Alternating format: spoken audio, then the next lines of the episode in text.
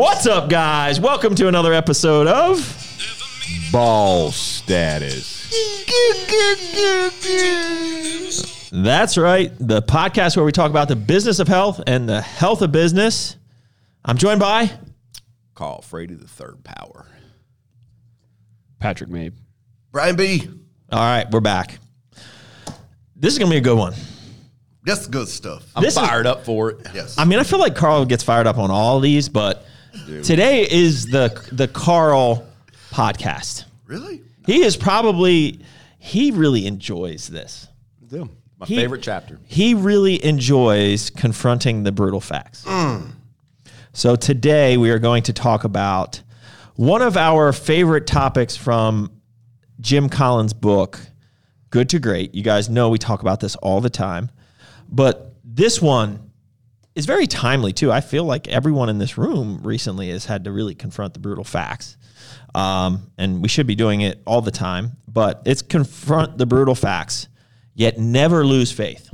So that's key. So we're going to get into that. But before we get into that, our friends at Just Work Energy are sponsoring this episode. I don't know if they're sponsoring it. They just sent us some drinks. But now they're sponsoring the podcast. Yeah, that, that means they're so sponsoring that's good episode. Enough. Just Work Energy. I got the shark bite flavor. I'll be honest with you. I haven't gotten into these yet. I'm going to do a review, but I haven't gotten into them yet. I got the cherry, and I remember being a little fat boy rolling up in the seven eleven. Oh, all right. And waiting that's the icy. For the icy. That's the cherry. Uh, that's cherry the licensed collaboration, the cherry icy. I oh, thought yeah. you liked the blue icy. You got red icy? I got red icy. I got a blue one right Glacier. Here. You know what? I'll get that blue. You get that blue. All right. I got the shark bite, so Let's which I'm assuming is like a... Pardon my reach. All right. Here we go. Aaron, what you got over there? A water. A little katana. All right.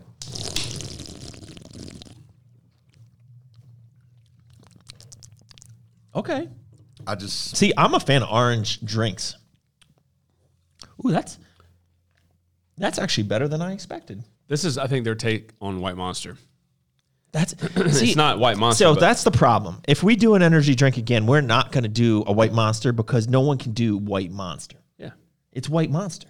It's so white, don't try to do it's it. It's White Monster. White Monster's the GOAT. That tastes like a slurp? Yeah, it really does.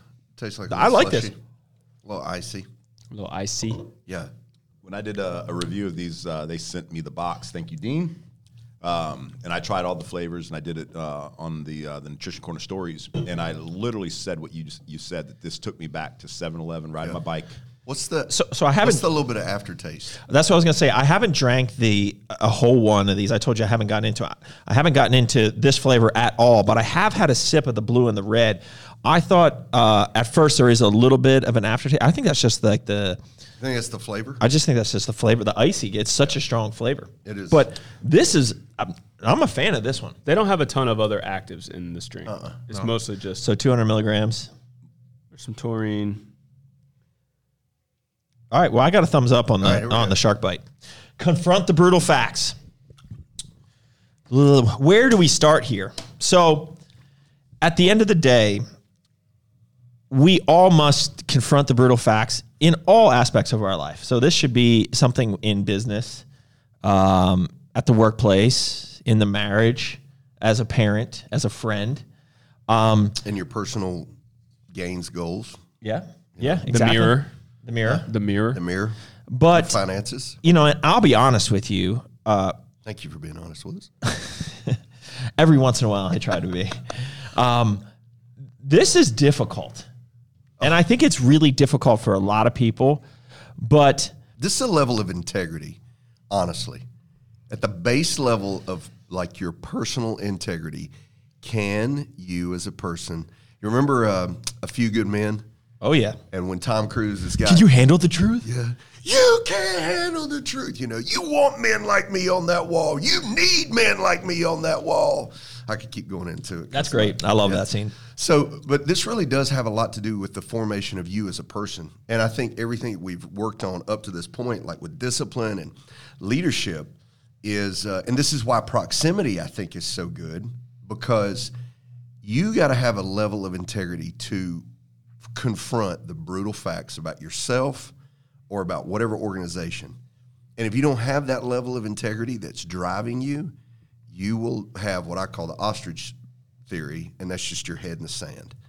and you'll overlook it. And what I always think about, you know, confront the brutal facts always says to me, look, pay me now or pay me later. Yep. You know, payday's coming. It might always be on Friday.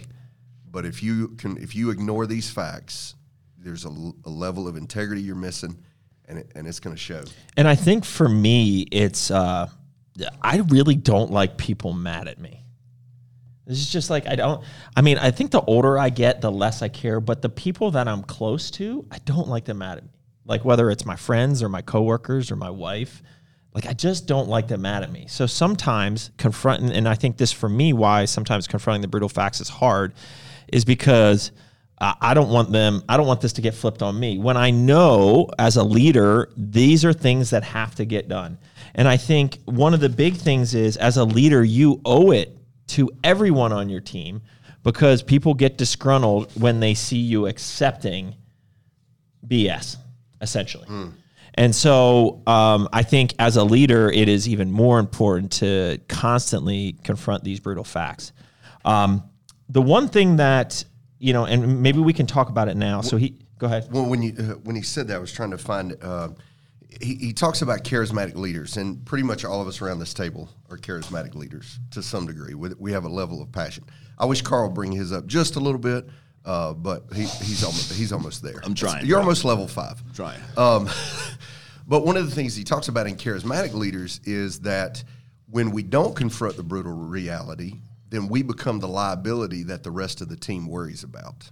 Uh, I was trying to pick that up earlier in the, uh, but I think some of that, you know, we don't like people being, you know, we don't like people being upset with us, like Carl uh, or like Doug said, whether it's our wife, whether it's our team, whether it's the people who uh, support the brand. You know, we want them to have integrity. We want them to love us, support us, know that we're trying to do stuff for their benefit. But when we won't do that, that's when they get disheartened with us, because instead of us helping their reality come true, we become a liability. And and ignored facts is always the open door to liabilities. Yep. So the uh, Jim Collins talks a lot about this Stockdale Stockdale paradox. Uh, we were going to say uh, Stockholm oh. syndrome, which is where you love your your captor yeah. or somebody who's like harming you. You fell in love with them or something like that. No, this is the Stockdale paradise, uh, paradox. And the idea here is that you have to, so the idea is that Stockdale was this guy who was basically a P O W, right? And he was in this terrible living condition, but he had unwavering faith for many years. And uh, throughout this time, he constantly was trying to get other people out, and he did get other people out. And people were asking him, like, how how did you make it through? Uh, and how did you keep kind of putting your own life in danger um, and w- wanting to go on during all this? And he said that basically, I never lost faith in the end of the story. I never doubted not only that I would get out, but also that I would prevail in the end and turn the experience into the defining event of my life, which in retrospect, he would not trade. But the key here is that you must not confuse faith that you will prevail in the end, which you can never afford to lose, with the discipline to confront the most brutal facts of your current reality, whatever they might be. So I think there's, it's definitely a paradox, right? And so, um, but even in the difficult situations, like we had, we've had multiple times here at our in our H Q where we've had to confront the brutal facts. But every time we did maintain faith throughout confronting those brutal facts and knew at the end of the day we would come out on the other side better, and we have for it. I can think of a number of things. I think of kind of even the ball situation where we ran the balls. That was kind of confronting the brutal facts. Like that was not a good move for us, right? Yeah. And, but with, how much did we learn from that? Well, right? American Energy as of as of late, right? Confronting that. We needed yeah. to to end the production and, yeah. and the brand for the for the time being, but it opened up other doors and put our shift into other things that's going to maybe make another opportunity for something later down the road. Yeah. So um, let's get into actually confronting the brutal facts. And uh, I think the big thing is here is trying to create a culture where this is okay. And that's one of the things that he mentions is talking about, you know, we confront, it, it, it's not just confronting. You gotta you gotta be able to accept them. Like uh, one of the things that he points out in this is Winston Churchill at the height of World War Two, before the Americans got involved, is that he knew that because he was such a charismatic leader that that, that his constituents would only tell him what they wanted him to hear. In other words, yes, because, man. Yeah. yeah, very much yes, man. And yes, men in an organization are very dangerous. You yeah. you got to have people who understand loyalty and unity, but they can never be yes men. And so he had a special group that just gave him the unfiltered, unadulterated facts so that he could take the next action steps. And that's that's huge. You know, that's what we talked about in, in uh, the Stockdale, Jim Stockdale syndrome, is that he knew he was in a bad situation and he had to accept it, but he wouldn't let go of his dream too. And so, you know, being able to accept those is, you can't take them personal. You know, my middle son, Xavier, is like ice cold. He does not need you to like him at all, which makes him a brilliant athlete. Like, he's even told me riding down the road, he's like, you know, Dial, my kids call me Dial for some crazy reason, but he's like, Dial, when, my, when I'm on the mound, like, or I just got to think, if mom were in the batter's box and I hit her, I can show no emotion. Like, she's just playing the game. Now, on the way home, I'll ask if she's okay, and we need to get some ice for that, and I'll apologize. But in the game, it's just, she was the opposing team, and it just happened. Or or maybe they beaned our, you know, our our batter beforehand, and she was the next in line. So, you know, there's got to be a fair opportunity. And when you accept it, that's where you, you can't take this stuff personal, which is hard for a leader. I mean, think about how many how many hours a week do we – there's nobody here at this table that ever turns it off completely, do we? I mean, it, it affects everything we do. It affects our conversations. Not that we don't get away from it and, and it makes us unhealthy, but every social media post we look at, every bit of information that we process, we're always integrating into keeping our minds fresh and pushing us in, in what we do. But if we can't accept it and we always take it personal, then we'll avoid it. But the, the other, th- go ahead. No, go ahead. Well, I was just going to say, I love this where it says the focus should be on issues regarding product, service, and future rather than issues of feelings. And I think corporate America today and a lot of different organizations today only care about feelings, mm-hmm. you know, and, and so. And from my vantage point as a pastor, the a proverb, which is a, a life rule in the middle of the Old Testament, says there seems a way that's right unto man, but the end thereof is destruction. So I can be very much led astray by my feelings easily. Um, you, it's amazing how we can rose color the glasses, this is old nineteen eighties expression, and totally not accept or not be able to see it because it's about our feelings. Well, in, in your in your line of work, the focus should be on Jesus Christ and the word of the Bible rather than people's feelings who get offended by it. Oh, yeah. So, for example, if you speak openly about uh, male and female in the Bible, which is the foundations of our creation and our being, right? And people are getting offended by that. You're just, you're focused on the product, service in the future, you know, in this respect, but right, yeah. really what you should be focused on. And that really upsets a lot of people these days. Very much so. And then they go after you. And and that's that's the trouble I have in In accepting the facts is I find everybody wants a tolerance and a free expression as long as it's their brand oh, of totally. tolerance and free expression. And that's not the case. You can't trust the science right. and then totally avoid the science. Like, it just doesn't work that way. And so I think when you accept it and you have a community and you built a team that accepts it, this, the third thing, which is so key, is understanding. Like, we can have all the facts we want. We can have all the P and L statements we want. We could we could look at what the industry is doing. I could look at what my church is doing. I, you could even take it down to your kid's travel ball. And you say, oh, we got this, this, and this. You know, or, or you're looking at, like, there's an A, there's a gold, a silver, and a bronze bracket.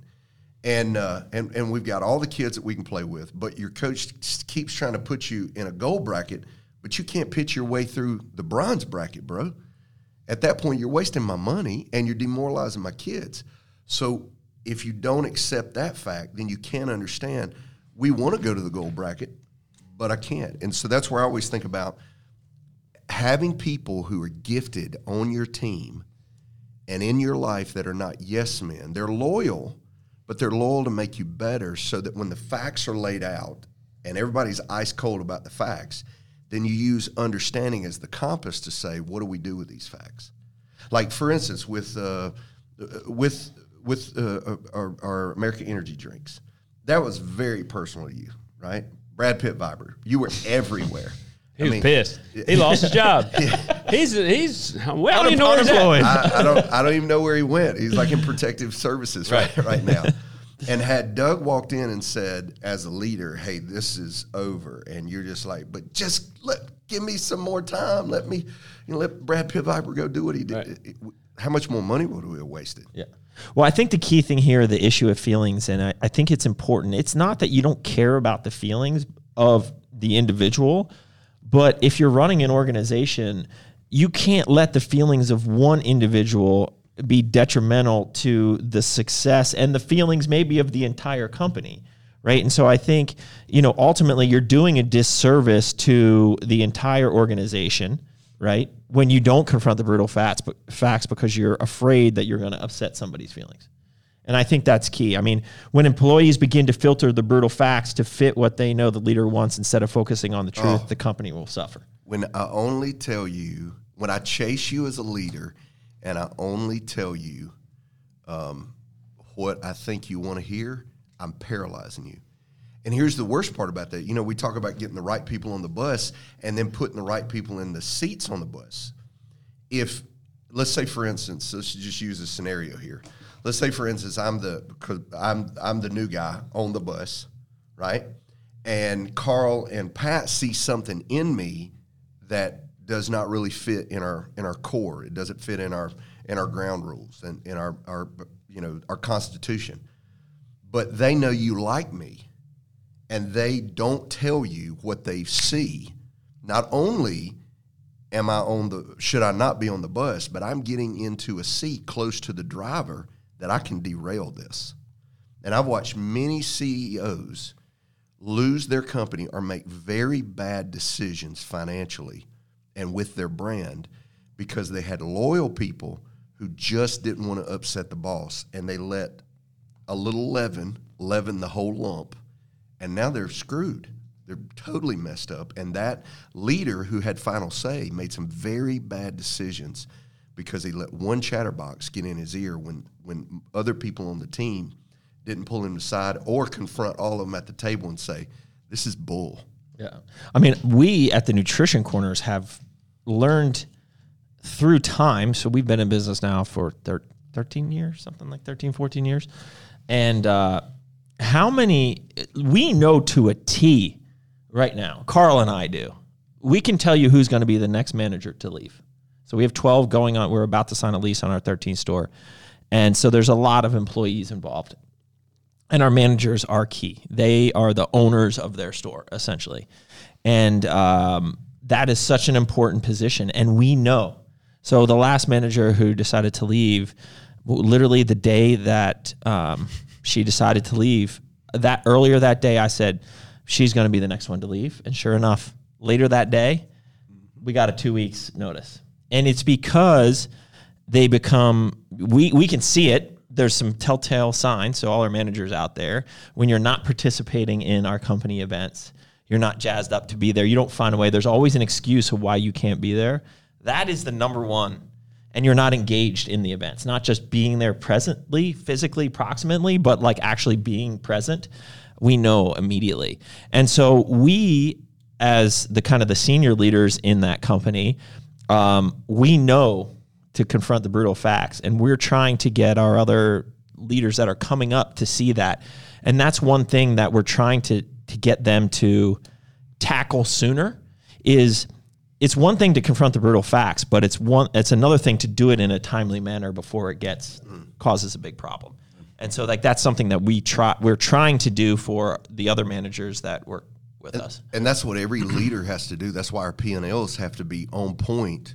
You know, I look at them every week, and then at the end of the month, I want the end of the month closed out within the first week of that month. Yep. Because if it goes further than that, we may be making vital financial errors that that money, I mean, you just open up a window and just threw that threw that check out. And so, you know, if you're a if you're a business owner, or even just with your own family, if you're not checking your personal budget and and realizing, man, this is how much we spend at Chick-fil-A, or this is how much we spend Netflix and yeah, or, yeah, or streaming Netflix services or, or anything, you're letting time go by before you can correct the ship.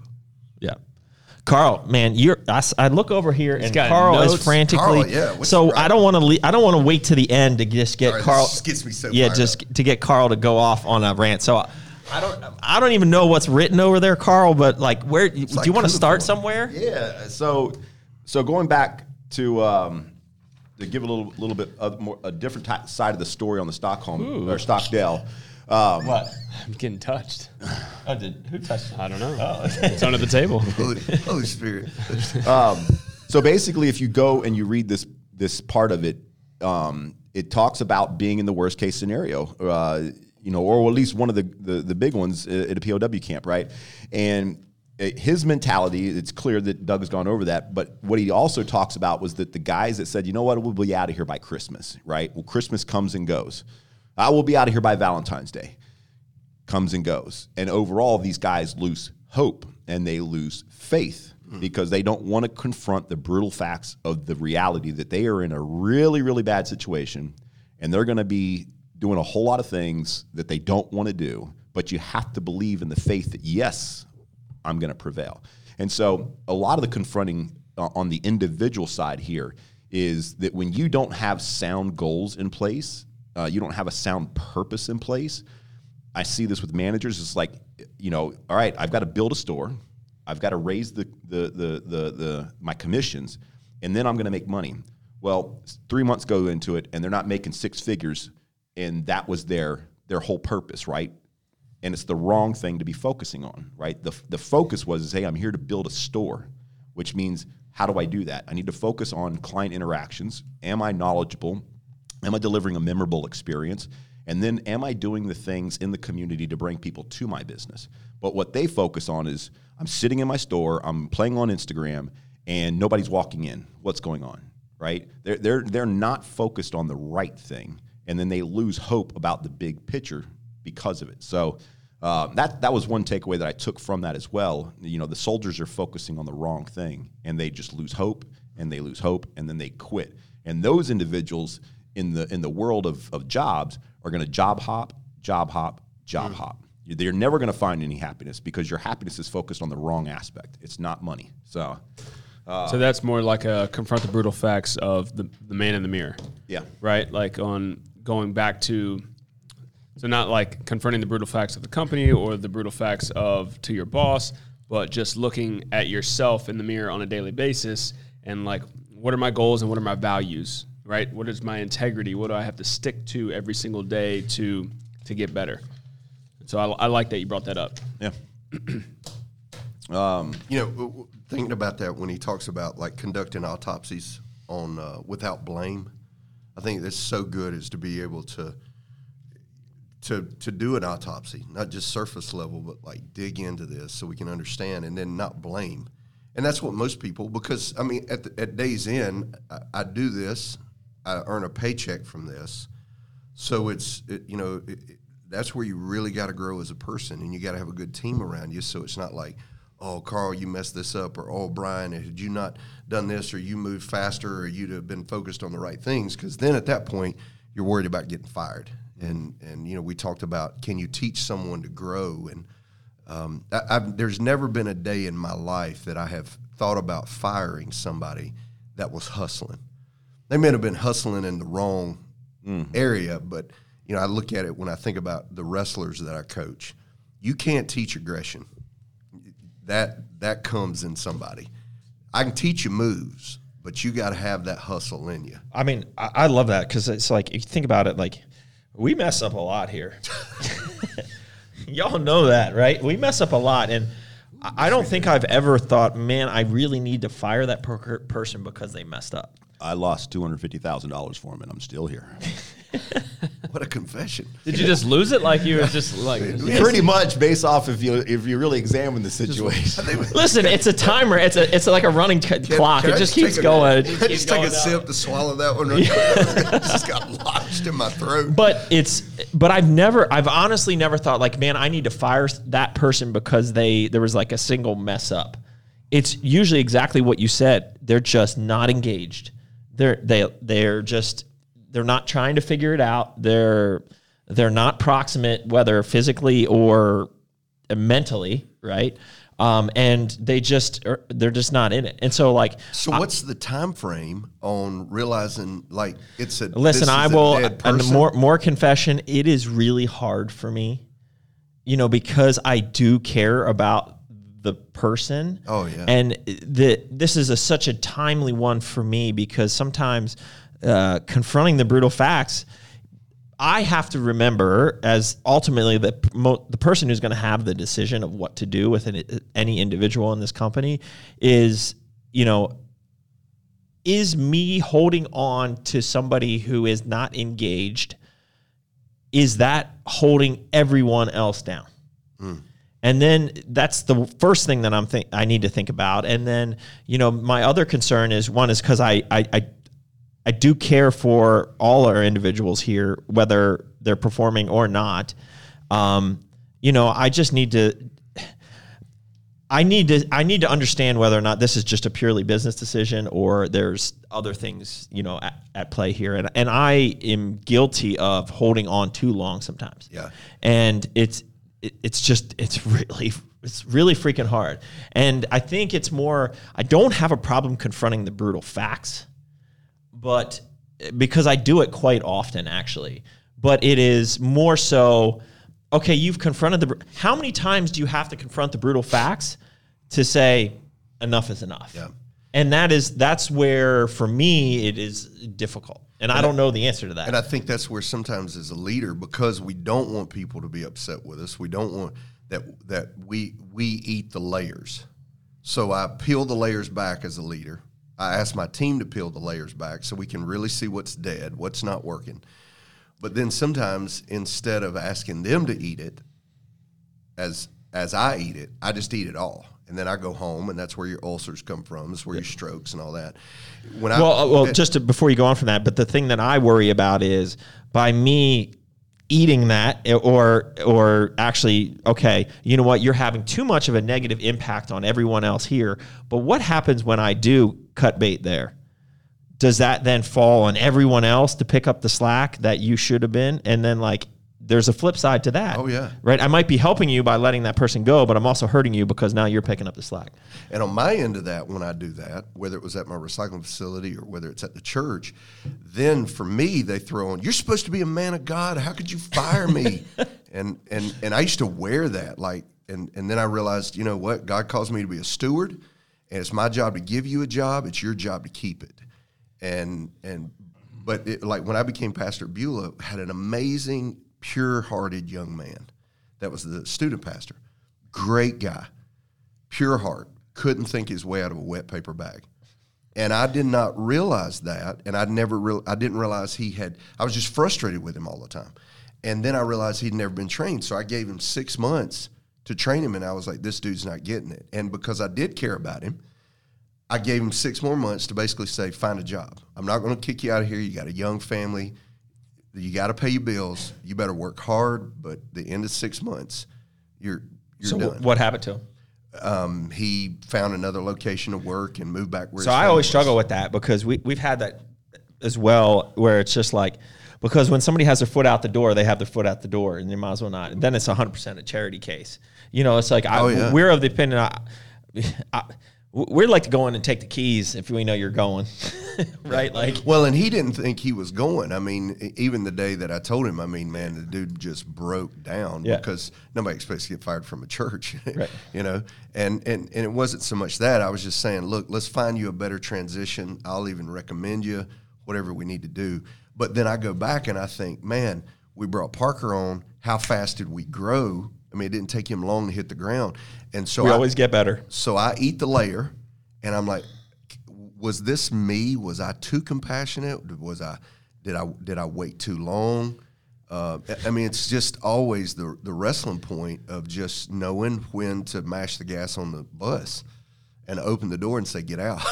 See, I don't have a problem with it, right? I, really? I, I love confronting the brutal facts because I've done it for so long. And it's like, if you don't confront the brutal facts, then you are wasting time and energy you will never get back. But not only are you wasting your own time and energy, you're wasting theirs. And because I love them, like if if if you really do connect with your employees and you realize like this isn't for you, if I don't tell you that, mm. right, yeah. then then that's time and energy you could be doing something else that's going to make you truly happy and come alive, right? Yeah. And that's the way that it's always been for me. And I, it, you know, my uh, my days at One Life, uh, Ken Sherman was was one of the great men in my life, and I never forget this. But he said, "When I am talking with my team, I paid you one hundred percent of what I said I would pay you when you accepted the job.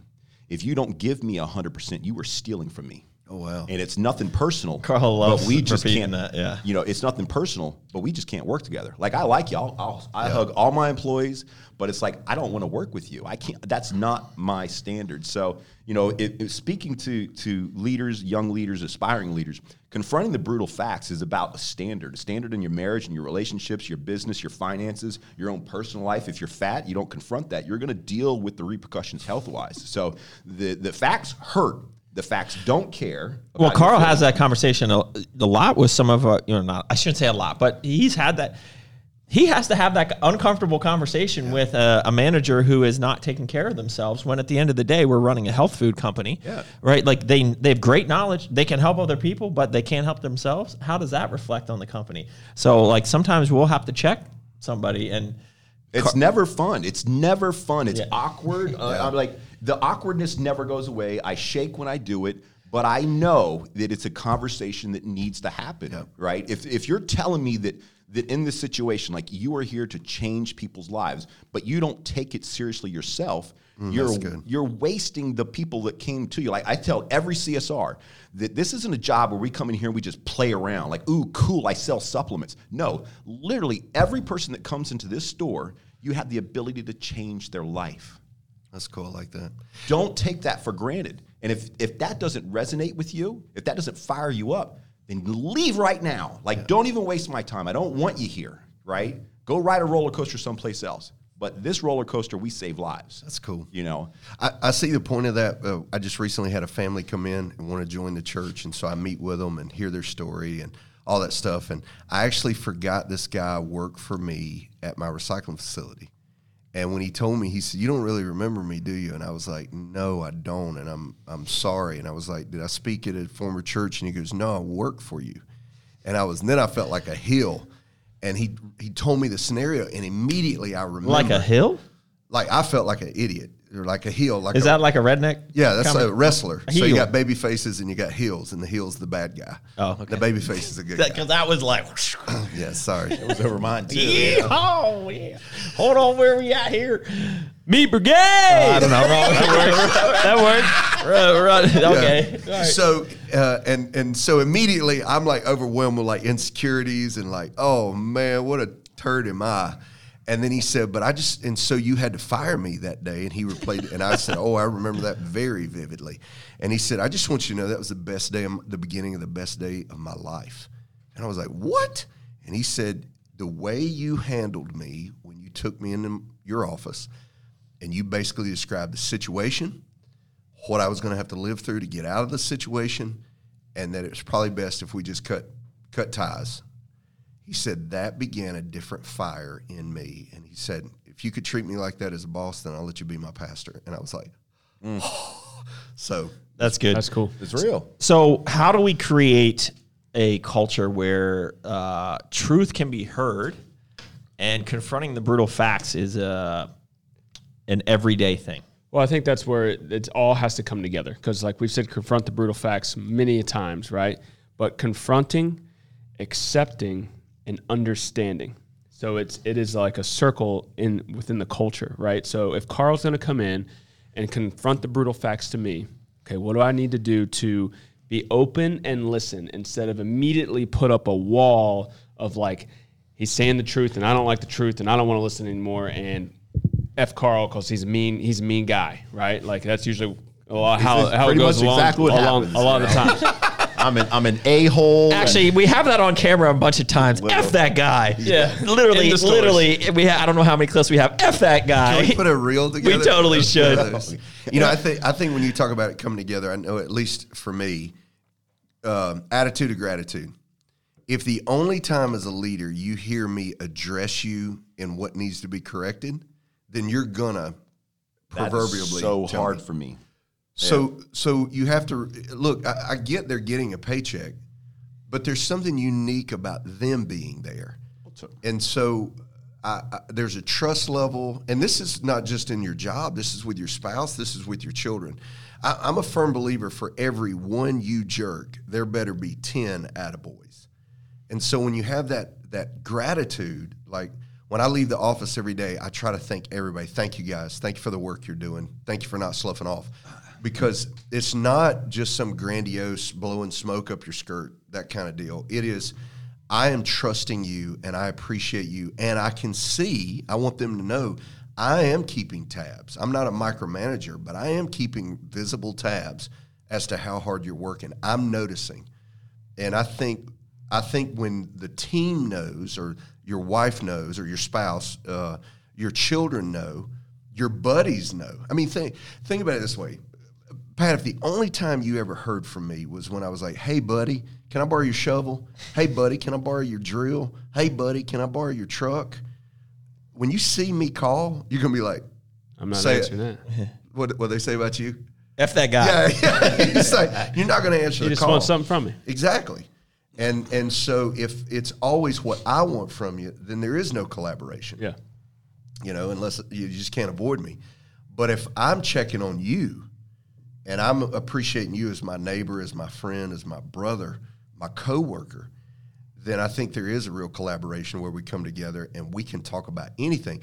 And even know that there may be times we're going to have conversations that are loud, that are just straight up business. And, and, uh, And and because we're passionate about it, and we're firing back, and we're we're going after it, and it, it doesn't tear us down, because at day's end, we're we're in it to win it. Right. Yeah. I mean, I think that, I like that that is that is something that, you know, I think Carl and I both have the different, just uh not on purpose, but we are in sometimes the way we lead. It's not that it's not an attaboy. It's just like, well, the attaboy should have been part of your job anyways, and we're trying to do great. We're not trying to be good. We're going from good to great, and we don't have time for mediocrity, right? So I think for us, I'm not I'm not disagreeing with what you said. I think it's very true. There should be ten attaboys for this. Yeah. But I know I'm speaking for myself, but I'm probably speaking for Carl when it's more like, okay, you did your job, great, but now we got to be great, and we got great things to do. So sometimes, you know, I know I will forget. I will move on to the next thing because I'm so focused on the, the, the overall vision and making progress and all of that, that sometimes I don't do a good job of pausing and giving the attaboys. And it's I, not that an appreciative, but then I will have bigger conversations. It's more like I will have more, more bigger, meaningful conversations less often than, yes. you know, where I can really say, no, listen, guys, we are doing great things, and I appreciate all you, like in a very hard, as opposed to what we call the gold star. High five, gold star. You know what? You close, you, you forgot, you remembered to lock the door when you left tonight. High five. You know, you had, you sold three thousand dollars today. High five. And, uh, it's a, There's a there's a balance there, and, and there is, and and so I'm again. That's why I'm saying it's not, it's not you know frivolous. Um, I, I just happen to think if they weren't doing their job, I could not do my job. Oh, totally. totally. And and that's what engenders in me the thank you. Did you say transgender? No, I did not. I said engenders in me. Trans- uh, I just I just wasn't sure what Pastor Brian was yeah. spitting over there. Yeah, I just yeah, wasn't yeah. sure. Oh, yeah, so I, I think that's what that that's what drives me. Um, you know, there's this passage in the book of Proverbs that says, uh, "Know full well the condition of your flocks, for if you if you handle them well, they will provide food for you in the uh, they will provide wool for you in the winter, and, and sustenance in the summer. And basically every season, if I've done my work in protecting them, they will provide for me. It also helps me on the days to where I get tired of people's drama. Like sometimes we can ca- only imagine. We've casually shared and we're just like, oh, I, like, okay, I'm going to daycare and then I'm coming home. And then I got second shift with my with my babies that I care the most about. And there have been times in my life to where it's so that I can confront the brutal facts, I can work with these people that constantly have something going on, constantly have something going on, that I just go, you know what, the amount of money they make me, I can put up with their drama. And and it doesn't burn me like it used to. This was especially when I was in, the, you know, when I was running the recycling facility. It was, hey, boss, man, my stomach's hurting. Well, you didn't stop drinking Sunday night until eleven, and of course your stomach's hurting. And why are you calling me at three a.m.? Like, set your alarm at five when you know I'm up. You know, so it's just that craziness. And if you if it, it can make you bitter. And so that's why I just try to push myself in a gratitude that says, you know what, I couldn't have the level of living that, that I have if they weren't doing what they were supposed to, even though that's their job and they're getting paid for it. Yeah. I like the ancient proverb, round up the sheep and get the flock out of here. I like the way you say it. Going back to what Patrick was saying, and and, I, and I'm keeping it in my head this whole time, like what can we say that also helps to provide takeaways to the people that are watching?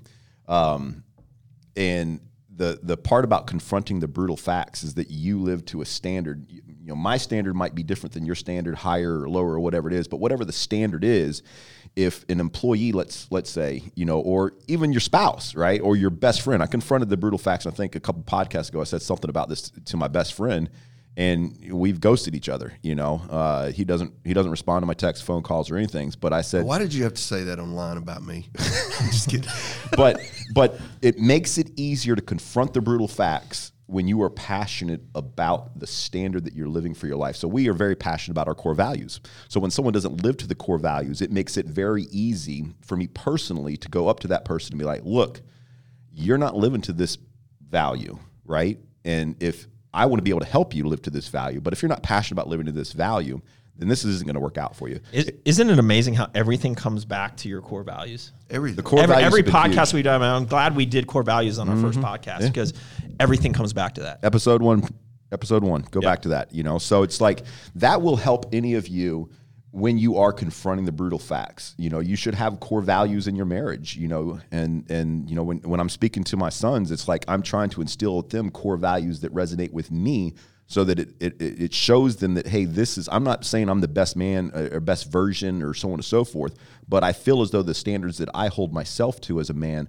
uh, and as a husband, and as a friend, and as a leader are standards that are worth holding them to. And so then because I'm passionate about that, I feel very comfortable confronting that with them. I can't handle what they're going to do with that. And, you know, one of the best things my dad ever said is don't don't deny who you are. Be true to who you are and let the world deal with it. You can't control how the world is going to deal with you, you know? And, and so same thing with the employees. Like, you know, again, I'm the a-hole because I caught an employee on camera. Yes, employees, I can see and hear everything you do if I choose to, okay? So I'm on the camera. We're going to put together our greatest hits at some point. On a camera, entry level, C S R, right? Bottom of the totem pole, right? Understand your position. You want to work up, good, work up to it, but you are entry level, right? No matter where you go, there's entry level. Pay your dues, understand the standards, understand the people that you're working for, right? If you don't like them, don't work for them. If you're going to work for them, you need to understand how they operate. Our core values give you that standard. Our story that we post a podcast to gives you insight as to how we are wired. I'm on the cameras. This kid is wearing a long sleeve flannel, right? Not a, a store attire approved whatsoever. And he's on his laptop playing video games. Nice. Not approved, right? So I hired you to come to work to save people's lives, not get on your laptop, play video games. We are not a bro store, but I'm not uh, a corporate store. I don't want to see my my employees tucked in shirt, you know, uh, slacks, uh, dress shoes. You know, I don't want that, right? We're laid back, but we're still a standard that we are professional. And so I sit there and, and screenshot this, give it to the uh, manager. The manager uh, says, hey, Carl sees you on the camera. And that was the thing that the manager did wrong. We we talked about that. It's like, I'm not the immediate boss. And that goes back to something that you were talking about, and I can go go with that later. But bottom line, so this employee then gets on, you know, on the uh, a manager gets on the phone with the employee, and I'm hearing this conversation, and he goes, "Why does he got to go past you? Why or go through you? Why can't he just tell me I need, I'm out of uniform? You know, F that guy. He's an a-hole," right? And I'm listening. He's, I've worked for companies with high standards before, like how he runs his business and blah blah blah. And I'm like. Like you've dude, never met him. Like, dude, you don't you don't get it. Like the, the very basic of standards, and you couldn't even you couldn't even follow that. Like, I don't I don't get that. And so uh, it made it very simple for me, right? I didn't hesitate to attack, right? Um, but I understand when you you are uncomfortable in approaching something that is awkward, and I feel it's though because you don't have a standard, you don't have a goal that you're passionate about. So, and when, when you have a when you have a goal and you have a dream, and we'll talk about that in a second, I'm, I'm sure, uh, and you have a core value, you got to feel the fear and do it anyway.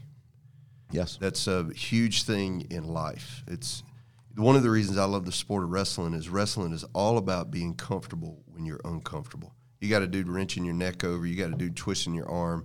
He, he's he's got you in a very uncomfortable place. You cannot panic. You have to be comfortable being uncomfortable. And so as a leader or in confronting the brutal facts, sometimes they're very uncomfortable because if, you t- if you're a leader that leads out front, you celebrate the team when when there's success, but when there's failure, you own it. Leaders that re- lead from the rear blame, and they never get anywhere because they're, they're dead weight. Um, and so I think that when you have that core value, specifically in the tough conversations, it, it's when you – It's when you can feel the fear and the uncomfortableness, and you can be comfortable. You can feel the fear, and you can do it anyway. I, let's let's go back to this: the culture of making it understandable for some people that might struggle with this, making a making a better environment in your business, or and your business can be a relationship or whatever. How do we create that? And I think it always is going to come down to communication, but it's open dialogue and debate that where people feel comfortable to say what they feel and be heard and not try to manipulate what they're saying and, um, you know, not forcing them to, to say a certain thing. So this is open dialogue. And I'm, I'm talking about you can build this culture of uh, confronting the brutal facts if you are constantly having open dialogues. And I think we do a good job with that. And I think um, this is in talking in good times and in bad. Mm. So when we and it's are... It's toughest when it's bad. Right. But the bad time, if you have an open communication and an open dialogue where everyone really feels heard, then that makes the hard times easier, right? And so Because you matured, you grew. Right. So like, so we have constant... We're, we, we're potentially engaging in a massive building project, um, it's a huge project in the land behind us. And so like we had an open forum where everyone can say um, their feelings on it, whether or not it's a good thing, what they want in it, you know, bet, you know, everyone had good ideas except for Tyler. We just made fun of his because that's what we do. Um, Poor Tyler. Yeah, I'm just kidding. He actually had, he did have one good idea this time. So it was good. I love you, Tyler. Um, but that is just an example, whether it's a product launch or a big project that's going to drive, you know, it's really going to help us make make more growth or, you know, drive a lot of different decisions. I think we do a good job of allowing people to share in decision making. And so this goes back to getting the right people on the bus and letting them drive the bus and don't necessarily don't let the leader be the only one driving the bus. Yeah. And I think that's that's one thing you can do. And then in the bad times, you know, conduct autopsies without blame. Be honest about it. We can joke about Carl losing two hundred fifty thousand dollars or, you know, Dave's balls or whatever. But, you know, we only do that just poke fun. Like, that's not serious, right? But, like, have an open discussion of what worked and what didn't work and do it without blame. At the end of the day, I've taken this approach now, like, we've been screwed a bunch of different times on silly things, whether it's a banker lo- not locking in a rate that should have been there or or whatever, or a project that fell through or a store that wasn't successful or whatever.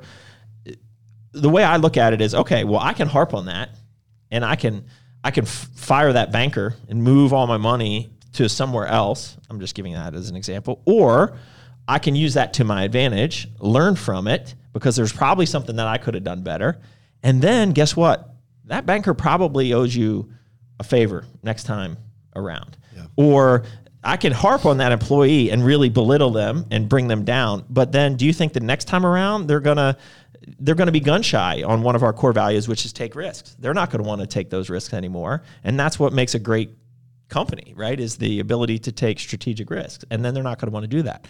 So I've learned to not harp on the negative part. So like during your autopsy, figure out what went wrong, but don't like laying into somebody for a mistake is just completely useless, honestly. They should take ownership of it, right? Yeah. That's one of our core values as well. And trust me, they know. They probably feel worse than anyone in the room already. So there's no need to harp on that. So having open discussions in good time in where to drive the bus and product development into marketing into all of that and having a more collaborative environment. And then also when doing the autopsies, you know, doing it in a in a way in which you're trying to learn and not just belittle, right, and blame. I think those two things uh, will really help create a culture that is open to hearing the brutal facts. Yeah. Because I, I'm pretty open with people uh, when things are going bad and when things are going good. Well, and to add to that, um, I wanted to harp on that a little bit on the culture of creating um, a, a culture of being able to conf- confront the brutal facts. And that doesn't, doesn't just mean for the leader, for you, Carl, right, to confront the brutal facts to the employees, but You you did this probably a few months ago, where you sat everybody in in the t- in our conference room slash uh, classroom, and uh, you encouraged everybody because there was some some drama in Chinese telephone that kind of goes in circles, and this happens a lot with the nutrition corners as well. Yeah, Carl this, Carl that. Yeah, I already did that. You know, like just you know, and then it, and then it translates to somebody else, and it translates to somebody else, and it just and then it comes back to you, right? Mm-hmm. But Doug opened it up and was like, there's too much Chinese telephone and drama going on. And we need a culture of if there's something wrong, you need to speak up right now. And so having that come from the leader, it opens that dialogue. And then as a leader, it creates that it's okay to come to me and confront brutal facts to me as well, right? Like having that leader that says, uh, look, like I'm not perfect. And every every decision that I make is not the ultimate decision. This is a collaborative me, uh, a team here, right? And so that opens up to confronting the brutal facts to the top lead, right? And I think that that becomes, you need that culture because if you have a culture where your employees feel like they just, they can't come to you, um, then that t- Chinese telephone, telephone starts to happen, and then you get a lot of disgruntled employees. And then the the culture in the work environment is just not good, yeah. right? Well, that, when, they, when they don't feel comfortable coming to the boss. That's very much related to the conversation. I had another classroom meeting last week to talk about discipline. And the big takeaway, I hope, what you guys got from that is not only that I think everyone can increase their discipline uh, when people aren't looking, but also you guys, we are work, we do work as a family, and we do have an open and honest relationships, I like to think for the large majority of it. Um, you guys need to be comfortable calling each other out and confronting the brutal facts to your peers. It doesn't al- always have to be tell the boss so that the boss can confront the brutal facts, but you guys are all your own leaders. So when you're sitting at that table working and somebody next to you is just I don't know. Petering around. Petering around. That's the word I was looking for. Petering Pe- around. Petering around. Is that the word? I'm gonna knock him out. Yeah. yeah. Um, you know, just not getting done what needs to get done. Have an honest conversation with them. And the, hopefully they receive it as, yeah, you know what? I, I was, you know, I'm I'm struggling with this and this outside of work, and I needed a little kick in the butt. And it's coming from a good place.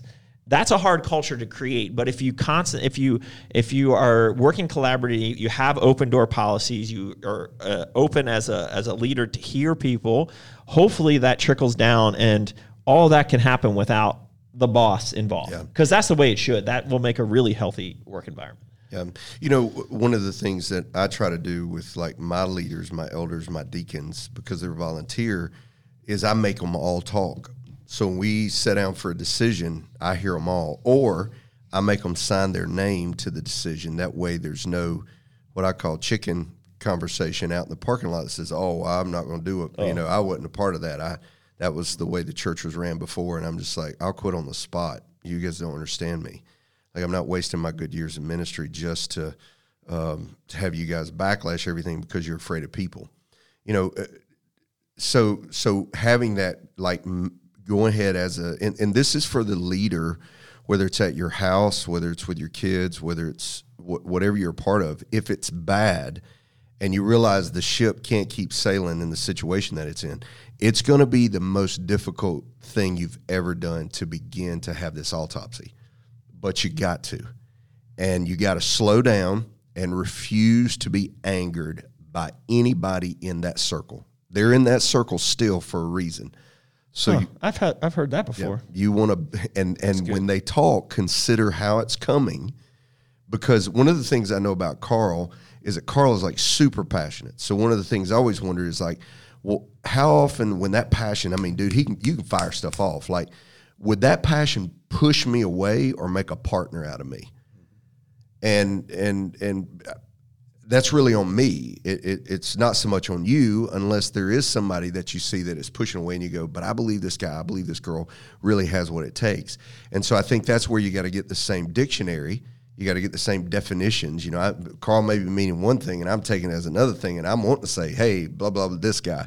But if I could just understand it from his point of view, but you as the main leader's got to help me to some some degree. Does it make sense? Totally. And so building that camaraderie, when it's bad, let everybody talk. And if you're the leader, there are those times when I go in and say, this is a one-way conversation. I will let you know when you can talk. And that's when I kind of have to pimp slap what's going on, because I got to correct it fast. Yeah. And, and, and it's not out of... raw, raw as me, it is, this is our core principle. We don't fudge on this core principle. Does everyone st- understand? Yes. Then I say, how do we hold up that core principle? Does that make sense? Yep. And so, um, so that, that's that different, you know, culture in which we have to, we have to build up, we have to make sure is there so that, uh, you know, there isn't that, um, that messiness and that Chinese, I don't know why we're calling that the Ch- Chinese telephone thing. Isn't that a thing?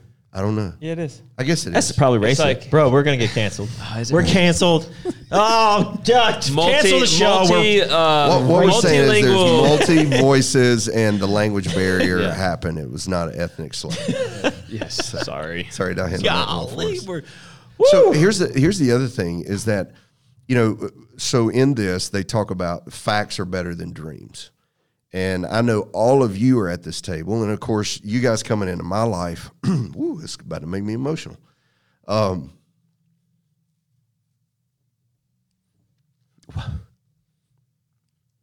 help me confront the brutal fact that I was out of shape and I was depressed and I was lonely. Uh, career-wise, with people who had like-mindedness, and because my best friends had died. And uh, and so this was like a dream come true. I get a top ten gym in the world that I get to support and work on equipment and help help you know facilitate. But then I get invited into very much like-minded thinkers who there's never a day that we're satisfied with mediocre. And uh, and so in many ways my dreams are coming true, and I live two miles away from this, right? So.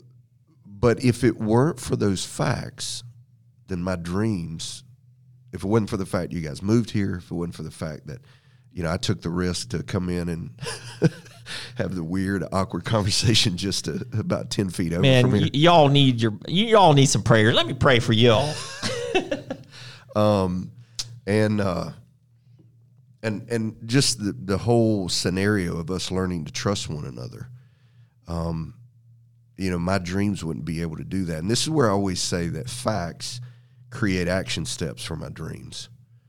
And and I think this is where you can keep having your unwavering um, unwavering faith, but there has to be stepping stones, and those are all built off of facts. And so, you know, if you're out there and maybe let's say you're not the boss and someone's talking to you and maybe maybe you're you're doing a job that you're saying, this has really always been my dream job, but my boss is just on me, or my, you know, just it's never enough. Or, or or maybe you're a kid listening to this and you're just like, my my dad, I can never satisfy my dad. Or maybe your spouse and you're listening to this and you're just like, you know, it doesn't matter what I do. The bar changes every dang day and I can never please her. I can never please him. Just look for the facts and build those stepping stones on those facts and, and watch dreams, watch your dreams come true. And so let that's, me, that's a good word. That's awesome. Let me just, I'm going to turn it over to Carl because he'll take us out. I know he's just chomping at the bit to take us out here. We've been on here an hour. We probably could go for many hours. And I, I will pose this question, and maybe this is going to roll into another podcast, but do you feel like our problem today is that, I'm talking societal, right? Like mm, let me flip th- that, right that right. People do not want to confront the brutal facts. And it is a, it's, you know, we're doing it in our, the culture of our business, or speaking in our business or these personal relationships. How do you take an entire nation or world for that matter and make it okay to confront the brutal facts? I could say so much. I mean, so like, and this, and I'm just going to go ahead and say it. I think a lot of the the the crazy, crazy, quote me and cancel me, wokeism of today is because people are afraid to confront the brutal facts. Oh yeah. When when I go speak on a on a college campus, which is a higher learning institution, It, the very basis of higher learning means that you're eradicating what you don't know, which means you may have to face controversial issues. Yep. When I sign the contract and the next thing that comes through is a disclaimer and a list of words and phrases I cannot use, then I just cancel the contract, because I'm going to go speak where there are young adults who are paying lots of money for higher learning, and they won't let a guy come in and take the words that we're using today, or the phrases and the philosophies of the day, the seed thoughts, and battle them or try to improve them or try to reclaim them. You know, when you look at, I know you said you were turning this over to Carl, but no, po- post, yeah. and, and this probably needs to be the next podcast, post-modernity. So, so in modernity, it was overarching truths, okay? And uh, this is where you get the theory God of the gap. So the only way you need God is where you can't figure this stuff out. Okay, so you go from modernity, where two plus two equals four, and then you go to... You know math is racist, right? That's what I hear. Yeah, okay. Just, just checking it. Yeah. Okay. So then you go to post-modernity, which is, well, there's no more overarching truths. There are just pockets of truth. And you can believe whatever you want to believe, and you can believe what you want to believe, and you can believe what you want to believe. Just don't come into my pocket of truth and tell me that I'm wrong. Now, it's my pocket of truth rewrites truth for everybody. And we demand freedom of speech, and we demand tolerance, as long as it's our brand of tolerance. Yep. And the the the reconciliation of that, personally, I believe, is when the train runs off the track and the stuff don't work.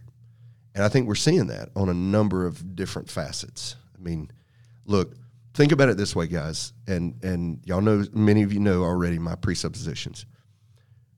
Just look at our children. Our children have better schools, better technology, more information faster. They're walking around, most of them are walking around with twelve hundred dollars cell phones in their pockets. They have pretty much... My children, four children, have it way better. We always say we were so poor, we went to Kentucky Fried Chicken to lick other people's fingers, right? That's so horrible. But it's not making better kids. They're more depressed. Suicide is still a bigger problem. They still don't understand their identity. And our biggest struggle is they don't even know how to work. Do you realize that right now there are more women in the workforce than there are men? Because boys are at home in their parents' basement still playing video games. Preach. Oh, man.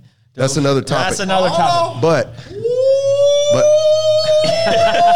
but, it's right, but the heat is radiated. But but I think it, the correction is when it's broke, and it's because we won't do the autopsy. And everybody that tries to do the t- autopsy, they're on the they're on the cancel list. They're on the terminal They're list. Shut up. Yep. They're, they're shut down.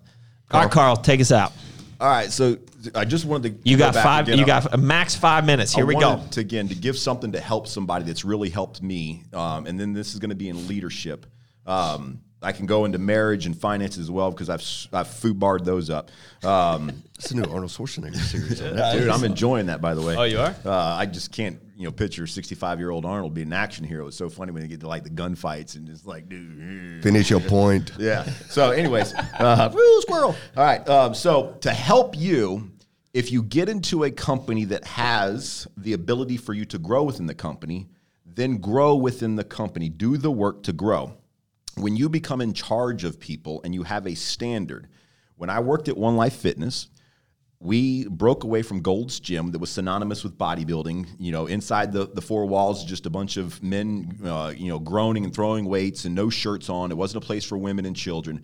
But we were creating gyms that had amazing amenities that the public wouldn't even give us a chance for. So we switched over to One Life Fitness, and we were selling twenty-nine ninety-nine memberships, but a million dollar experience.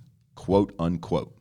So when I ran the department, I took that to heed. My employees that I was in charge of had a standard.